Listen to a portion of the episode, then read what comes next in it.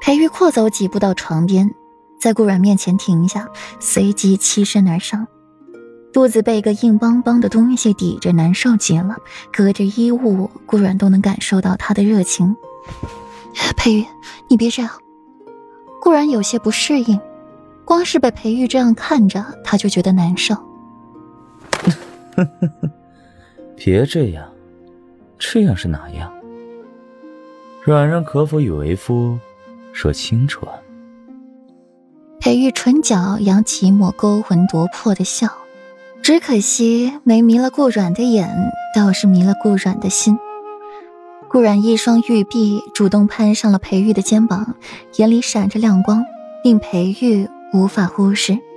顾软带着一些欣喜的语气再次的确认问：“你刚才说什么？再说一遍好不好？”为夫的话，从来不说第二遍。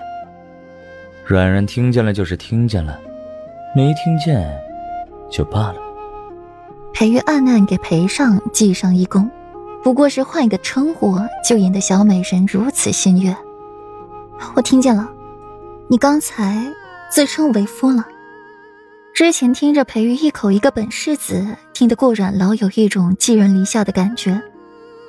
裴玉眉眼含笑，一边解着顾阮的衣服，一边语调暧昧横生，唇瓣在顾阮身上妖娆艳丽的紫色小花上流连，嘴里含糊不清，每说一字。温热的气息就喷洒在了顾软的肌肤上，引得阵阵战栗。所以软软，是不是也应该换一个称呼，换为夫夫君？尤其听见裴玉的话，顾软凤眸暗淡一瞬，就恢复了光彩，张唇极度的配合着裴玉。夫君，听见顾软这一声娇软的夫君。裴玉似乎被刺激到了，动作没有之前的缓慢和刻意撩拨，眸底一片猩红色。看着裴玉发狠的眼眸，顾然的心颤了颤，有些怕。裴玉，你话未尽，便被堵住了唇瓣，耳边是裴玉魅惑撩人的嗓音：“软软错了，要喊夫君。”随即又是一阵疾风暴雨。顾阮就像是一艘小船在大海上飘行，时急时缓，时沉时浮，时波涛汹涌，时和风细雨，渐渐迷失在了这场情事之中。林院，柳岩翻着书，神色奄奄，显然是刚从蒋氏那里回来。蒋氏受了气，便要把这股气撒在自己儿媳妇身上。这么早就回来了？柳岩抬眸。见裴尚哭丧着脸，立刻就心疼。夫君，你怎么了？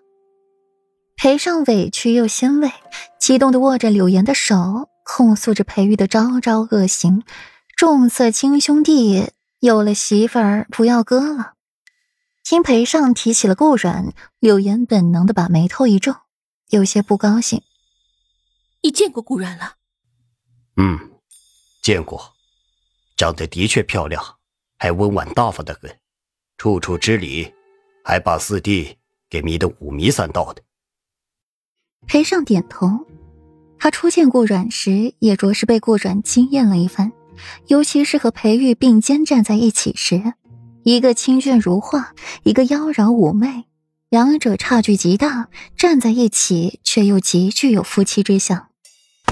没事，离顾然远一点。我总觉得他不是什么好人。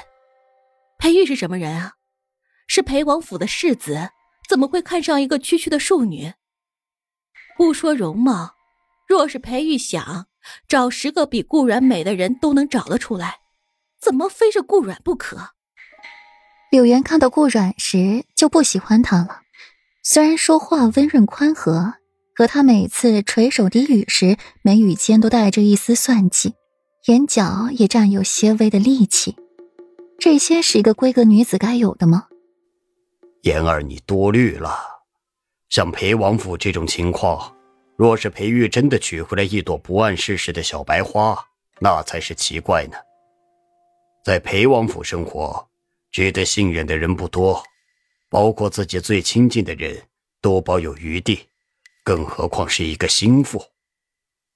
在裴王府中，只能信任的只有自己。